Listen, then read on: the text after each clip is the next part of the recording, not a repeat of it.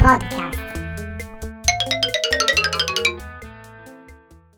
Ciao a tutti amici di Classica Spritz e nonostante tutto quello che sta succedendo siamo i soliti Francesco ed Elisa tornati da una piccola quarantena autoimposta e adesso siamo qua ad allietare i vostri pomeriggi o serate o mattine o 24 ore su 24 visto che siamo tutti a casa.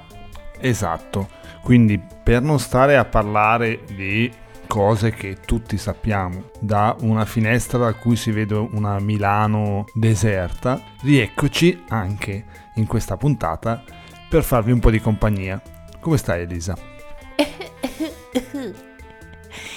Sto bene, sto bene. Allora, che dire, sì, non, non, non facciamo il telegiornale, neanche i giornalisti dell'ultimo minuto, quindi non diamo bufale eh, né rendiconti di vivi e morti, ma eh, sollecitiamo i nostri ascoltatori a starsene a casa e a non far finta che sia il 15 agosto per cui tutti fuori per le strade di Milano come bella Milano desolata andiamo al parco. No, amici, state a casa, evitate i mercati, evitate i luoghi affollati, è stato chiuso tutto, quindi rispettate i decreti e le regole e i i sacrifici enormi che non voi magari ma altre persone stanno facendo per voi anche. Brava Elisa, condivido pienamente, quindi poche cose ma facciamole tutte insieme, quindi restiamo a casa se, se non strettamente necessario uscire.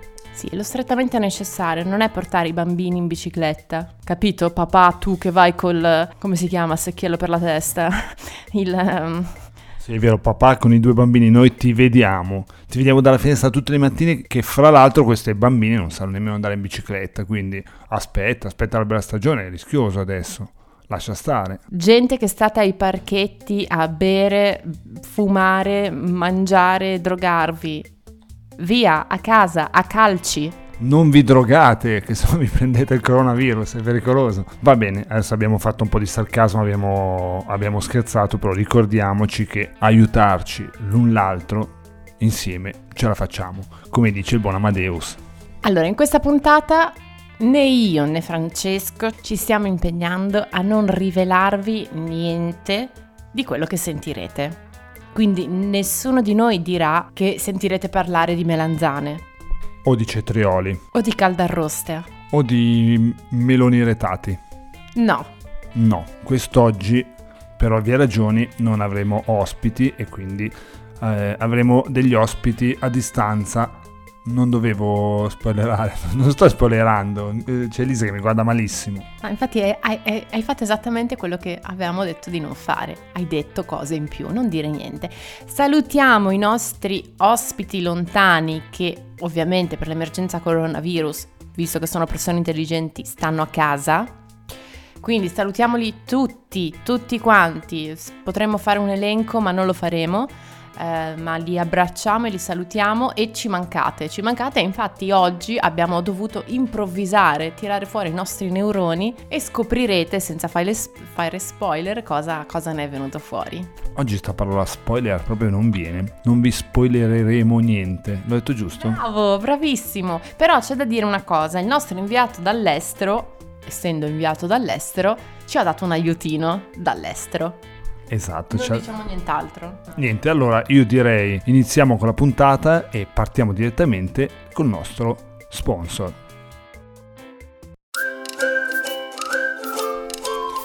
Encoda è un'app di spartiti digitali fatta da musicisti per musicisti.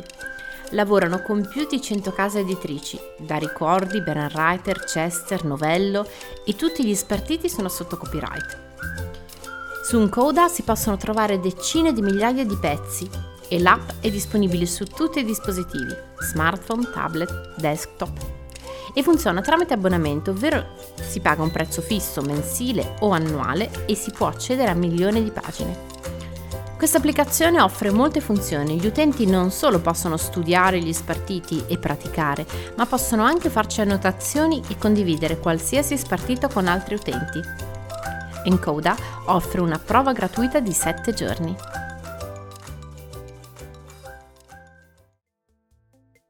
E rieccoci, ringraziamo Encoda per esserci vicini e salutiamo il team di Encoda con i quali ci siamo sentiti, anche loro risentono di questa situazione, di questa emergenza e come noi anche loro sono a casa. Tutti a casa. Gli unici che non sono a casa, ma in realtà sono a casa perché purtroppo vivono con noi, sono il nostro assistente panda Pongo e la sua compagna Camilla che come al solito vogliono farci un, saluto alla loro maniera. In questa puntata iniziamo dalla simpatica e bellissima Camilla.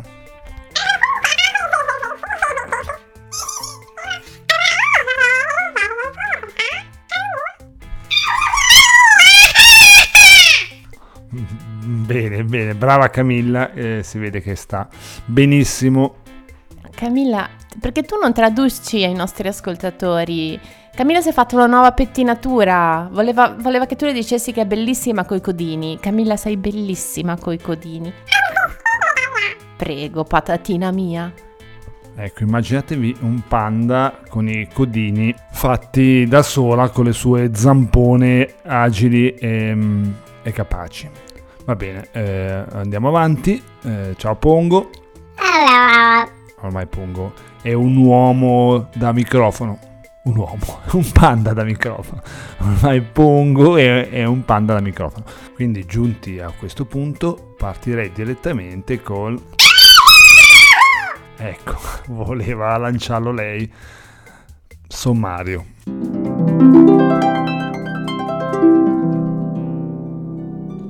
Il nostro Francesco ci illustrerà la storia del dispositivo che ha cambiato il modo di ascoltare la musica vi racconteremo la storia di una creazione, di un'opera d'avanguardia, dove direttore d'orchestra e prima voce solista sono la stessa identica persona, nell'androide di Keishiro Shibuya.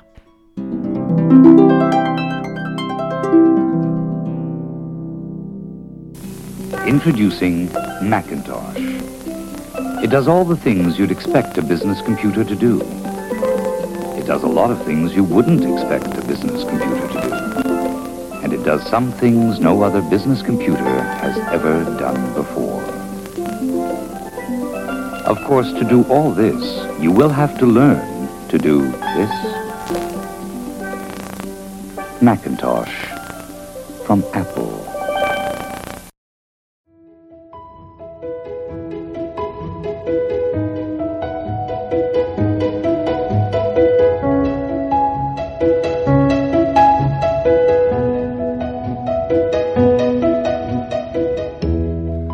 Amici di Classica Spritz.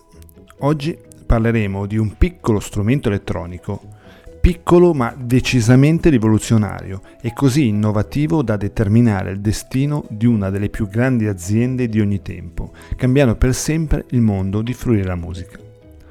L'azienda di cui stiamo parlando è la Apple e l'oggetto in questione è l'iPod. Ma facciamo un salto indietro e spostiamo le lancette della nostra macchina del tempo agli inizi degli anni 90.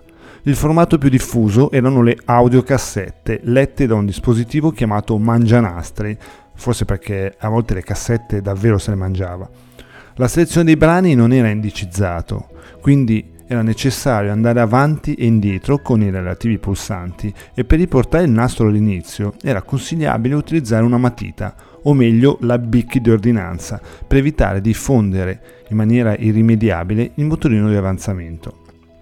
Le prime playlist, se così possiamo chiamarle, dovevano essere assemblate in spazi ben definiti, perché le cassette avevano delle durate da 30, 45 o 60 minuti. Quindi era necessario evitare spazi vuoti che ovviamente si sarebbero dovuti far avanzare in maniera manuale. La fine della ricerca dei brani preferiti attraverso i tasti avanti e indietro arriva con la comparsa dei CD, i compact disc. I compact disc compaiono sulla scena musicofila come una vera rivoluzione. I primi CD, denominati CD audio, nascono come formato prestampato, quindi come supporto di informazione alla sola lettura, tanto per intenderci non c'era la possibilità di riscriverci sopra destinato alla commercializzazione di contenuti sonori e inizialmente concorrente del disco vinile che soppianterà quasi completamente nel giro di una decina d'anni. Partendo dal vinile, passando per il nastro fino al compact disc, arriviamo finalmente al 2001 e più precisamente il 23 ottobre quando Steve Jobs presenta al mondo intero il primo lettore iPod. Nei dieci anni successivi tutto è cambiato, sia nella storia della musica sia in quella di Apple, che all'epoca era un'azienda in gravi difficoltà economiche. Il 2001 è stato un anno molto particolare. La presentazione di Jobs arriva a poco più di un mese dalla caduta delle Torri Gemelle. Il mondo era spaventato e la crisi della borsa lo rendeva totalmente insicuro. Per Steve sarà complicato, ma riuscirà a far capire al gruppo di Cupertino le potenzialità dell'iPod, creando così un nuovo status symbol e innanzitutto un modo di ascoltare la musica completamente rivoluzionario. Nonostante le iniziali perplessità, Steve Jobs centra l'obiettivo, superando di gran lunga le sue aspettative. Cos'è l'iPod? L'iPod è un dispositivo digitale per ascoltare e archiviare musica, in formato MP3, e nel giro di pochissimo tempo ha mandato in pensione i più comuni pendrive dedicati alla musica.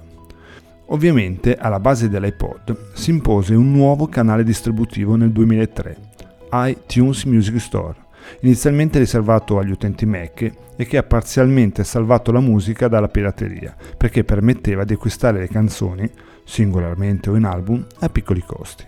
iPod, un nome evocativo e un design super sexy, un oggetto avveniristico in policarbonato bianco caratterizzato da un piccolo display e un unico sistema di interfaccia, una rotellina a sfioramento. Il prezzo iniziale, non proprio economico, variava tra i 399 e i 499 dollari, in base alla capienza. L'America di quell'epoca, in gravi difficoltà economiche, si indigna per il prezzo scandaloso, ma poi il desiderio di avere quell'oggetto e far parte di un certo tipo di mondo annienterà tutti i pregiudizi. Un piccolo oggetto, lungo solo pochi centimetri, poteva contenere un intero archivio musicale. In pochi anni è diventato un classico della tecnologia e sono moltissimi giovani che lo hanno avuto in tasca o che hanno desiderato di possederlo. Questo oggetto non ha rivoluzionato solo l'industria del settore, ma anche il modo di pensare. Addio vecchi compact disc, addio compilation scaricate in modo abusivo da internet, addio anche a enormi e polverose raccolte. Con l'iPod, compatibile fin da subito col sistema Windows, la musica trova la sua eccellenza, perché a differenza di tutti gli altri supporti, destinati a deteriorarsi con l'ascolto e di conseguenza a danneggiare la qualità audio, questo lettore, oltre alla quantità e alla legalità, garantiva con le sue mitiche cuffiette audio la qualità acustica. Ciò che lo differenzia da un classico lettore MP3 sta proprio nel fatto che non permette di operare direttamente sui file al suo interno, ma si sincronizza con il computer attraverso iTunes. Con questo software si possono fare acquisti nel negozio di musica digitale online di Apple e attraverso iPod si possono ascoltare canzoni in diversi formati.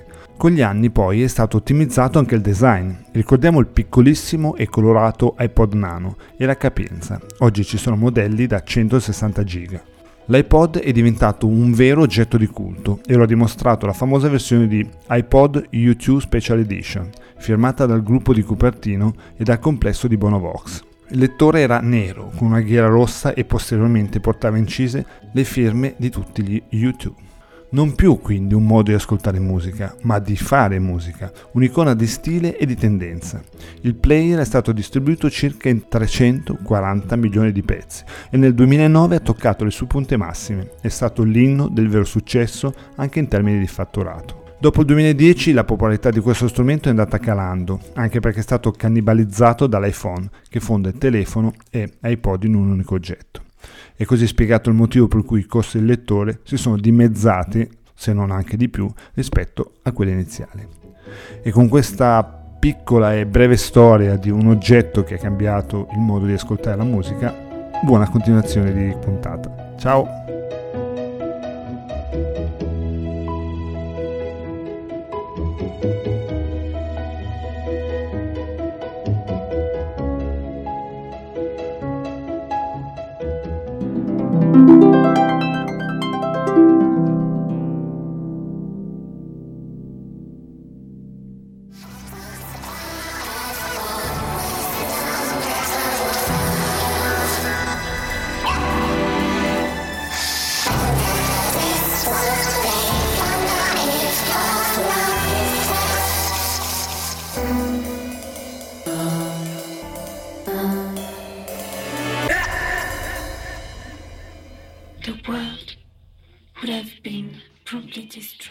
Scary Beauty, terrificante, spaventosa bellezza, un ossimoro pregnante che assume ancora più forte radicalizzazione se pensato quale titolo di opera moderna, riferito all'unico interprete vocale che si sdoppia in qualità di direttore d'orchestra. L'autore, Keiichiro Shibuya, è conosciuto per aver musicato The End, una rappresentazione olografica in 3D di Hatsune Miku, l'anime più conosciuto al mondo, l'idolo virtuale dal fragile carattere, la sedicenne eroina degli otaku. Dopo averla portata in Europa in diversi teatri d'avanguardia, nel 2013 al Châtelet di Parigi, durante la conferenza stampa che seguì, dichiarò di voler scrivere un'opera per Android usando la stessa tecnologia vocale Vocaloid della Yamaha. Dopo cinque anni, il maestro Shibuya prepara la musica usando il citato software della Yamaha, che nel frattempo si era evoluto e ampliato nelle tonalità e nei timbri, usando come modello le voci vere di cantanti e doppiatori giapponesi e, con l'aiuto di due specialisti nell'applicazione dell'intelligenza artificiale e nella robotica, provenienti dall'Università di Osaka di Tokyo, riesce a dare corpo e voce alla rappresentazione dal titolo Scary Beauty. L'autore subito precisa che il titolo deve essere inteso quale weird beauty, curiosa, attraente, anomala bellezza, poiché non c'è nulla di cui aver paura, ma è solo una coraggiosa proposta per il gruppo di orchestrali che dovrà seguire il ritmo ottenuto dal movimento sincronizzato di un sistema pneumatico e il respiro del direttore d'orchestra androide, cioè uno scheletro robotico controllato da un elaborato e complesso programma di intelligenza artificiale, in grado di simulare le abilità, il ragionamento e il comportamento umano. Nasce così Alter 2. Arricchito da milioni di informazioni digitali con cui interpretare la partitura, scritta con il software Vocaloid e da strisce musicali estrapolate da testi di Michael Heckelbeck, Yukio Mishima e William Burroughs, il musicista, dopo aver preparato su computer le informazioni digitali per il robot, dovette preparare le partiture per gli strumentisti il primo ostacolo fu proprio quello di relazionare l'orchestra alle indicazioni del direttore, con decine e decine di ore di prove che sembravano non portare ad alcun positivo risultato, fino a quando lo specialista in robotica non calibrò il movimento del robot al ritmo cardiaco, il ritmo costante della partitura al movimento delle spalle e braccia del robot, a favorire e significare la modifica di velocità e ampiezza di suono da parte di particolari sezioni dell'orchestra. Quindi, se il ritmo fondamentale poteva essere riprodotto dal movimento verticale, come il respiro dello stantuffo, le indicazioni agli orchestrali erano completate dai movimenti di spalle e braccia. Nel 2017 la prima rappresentazione al Mirai Kan di Tokyo, il Museo delle Scienze Emergenti e dell'Innovazione. Poi il software Vocaloid della Yamaha fu aggiornato ulteriormente e all'androide Alter 3, con il viso parzialmente coperto da una maschera con fattezze umane e movimento della bocca, fu applicato un microfono che riproduceva la voce del sintetizzatore. La composizione risultava dolce e irrimediabilmente attraente. Alter 3 si è esibito nei primi giorni del 2020 a Sharjah, Emirati Arabi Uniti. La creatività del maestro Shibuya ha fatto sì che l'utilizzo del sintetizzatore vocale Vocaloid permettesse alla voce di superare le caratteristiche dell'interprete umano, perché la velocità delle parole non dipendeva dalla necessità di respirare e nel raggiungere estremi vocali, timbro e tono inaccessibili altrimenti.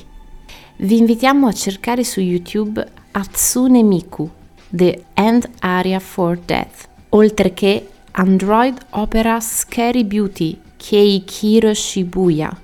Per terminare con Scary Beauty Japanese Robot Opera Comes to United Arabian Emirates. Ciao. Would have been promptly destroyed.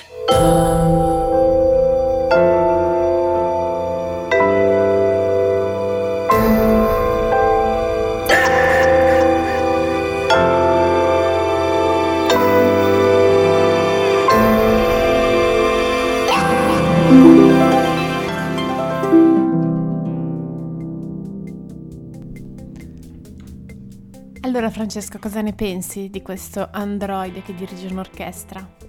Beh, è assolutamente fantastico. Penso che Shibuya sia un vero genio, ma nella maniera più assoluta. Beh, se avrete modo di eh, utilizzare il link che abbiamo messo nelle note, andate a vedere il video perché è veramente affascinante.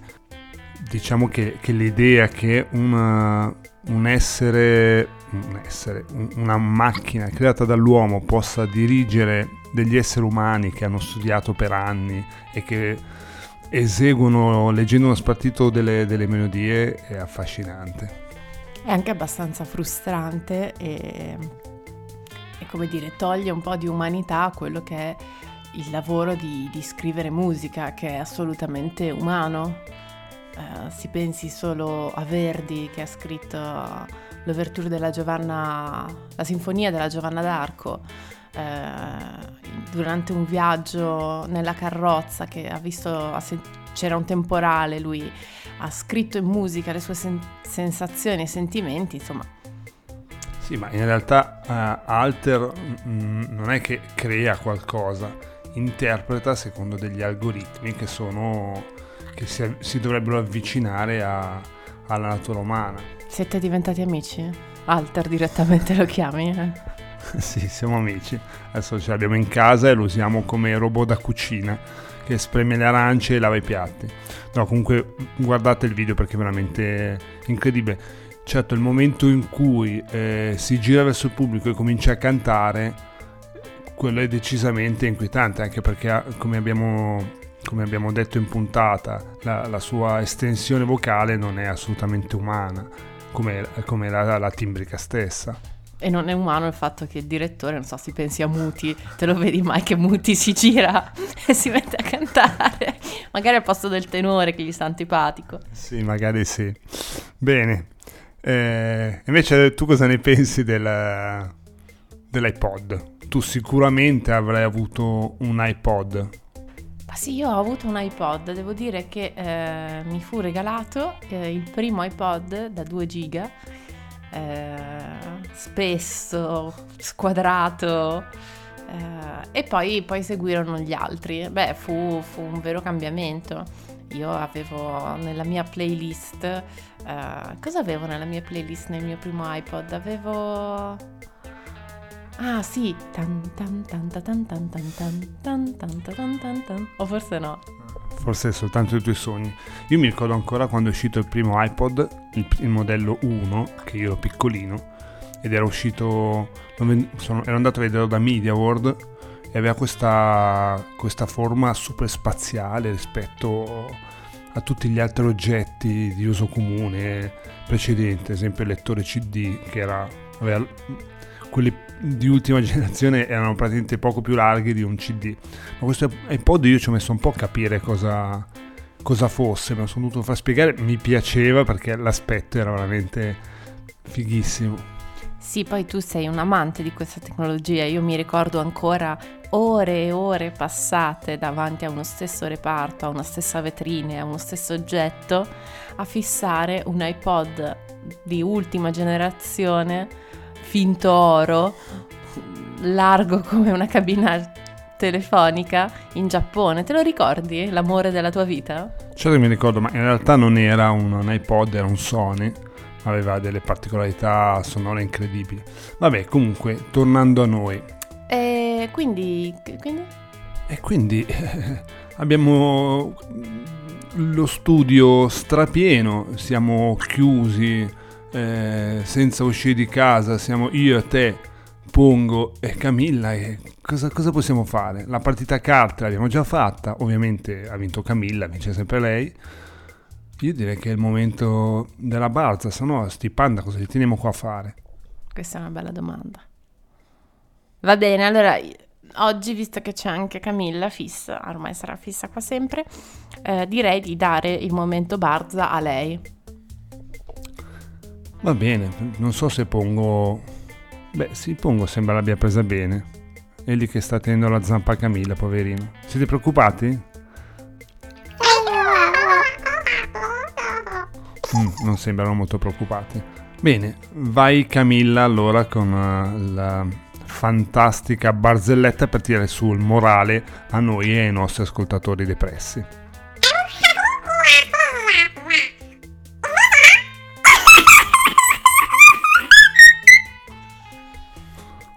Bene, eh, Elisa, traduci pure. Ma è bellissima Camilla, è bellissima. Traduciamola subito. Ma se una mucca si trova a Bratislava, è una slovacca?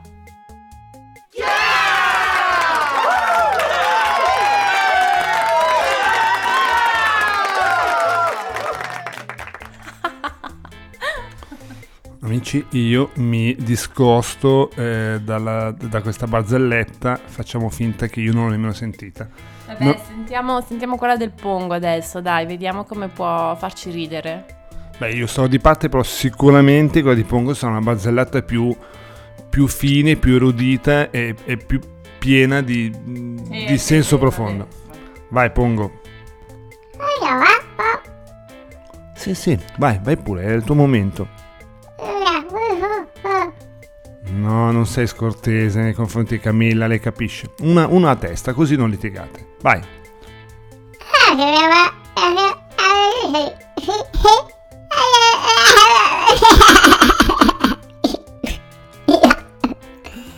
Bravo, Pongo, bravo, sei sempre il mio orgoglio. Tu sì che racconti delle barzellette intelligenti.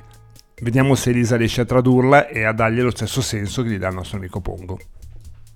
Se tu la trovi intelligente solo perché parla di una cosa a te molto cara. Vabbè, vado con la barzelletta. Allora, in realtà è un colmo. Sai qual è il colmo per un'azienda che produce carta igienica? No, è cara Elisa. Te lo dico subito, caro Francesco. Andare a rotoli. Questa sì che è una barzelletta intelligente, non quella di, di quella panna coi codini. Bene, anche questo momento è passato. Bene, siamo molto felici.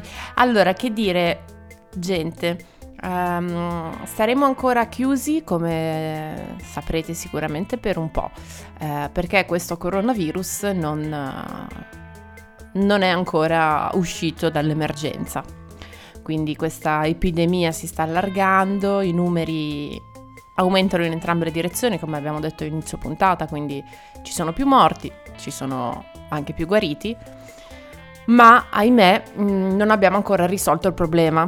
Quindi, oltre a invitare tutti i nostri ascoltatori a stare a casa e rispettare le leggi, eh, invitiamo anche gli ascoltatori a far rispettare le leggi alle persone che vedono che non li rispettano, Eh, perché è, è giusto, è, è comunitario, è, è- intelligente, è educato e, e se, se una persona non riesce a capire che c'è un noi, è giusto che qualcun altro glielo faccia notare, eh, per un bene comune, perché altrimenti questo, questo virus non riusciremo a, a sconfiggerlo. E detto ciò, quindi noi siamo ancora chiusi, Classica Studio, ahimè, è ancora chiusa, ma presto torneremo con eh, nuovi eventi e nuovi aggiornamenti per voi e soprattutto andremo a prendere di peso i nostri cari ehm, ospiti. Beh, magari proprio di peso, no, perché con qualcuno è poca fatica, con altri sarebbe un po' più complicato. Stai dando dell'obeso a Marco Capucci? Povero Marco, no?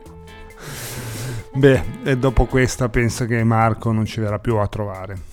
Ma assolutamente, eh, eh, anzi, penso che sia anche un po' magrolino rispetto all'altezza, che non è tantissima però. Sappi che un gatto sugli specchi scivola. Bene, allora mi raccomando, veniteci sempre a trovare nostro- sul nostro sito www.classicastudio.it, venite a visitare i nostri social e soprattutto restate a casa. Non uscite se non strettamente necessario. Ciao, alla prossima. Ciao!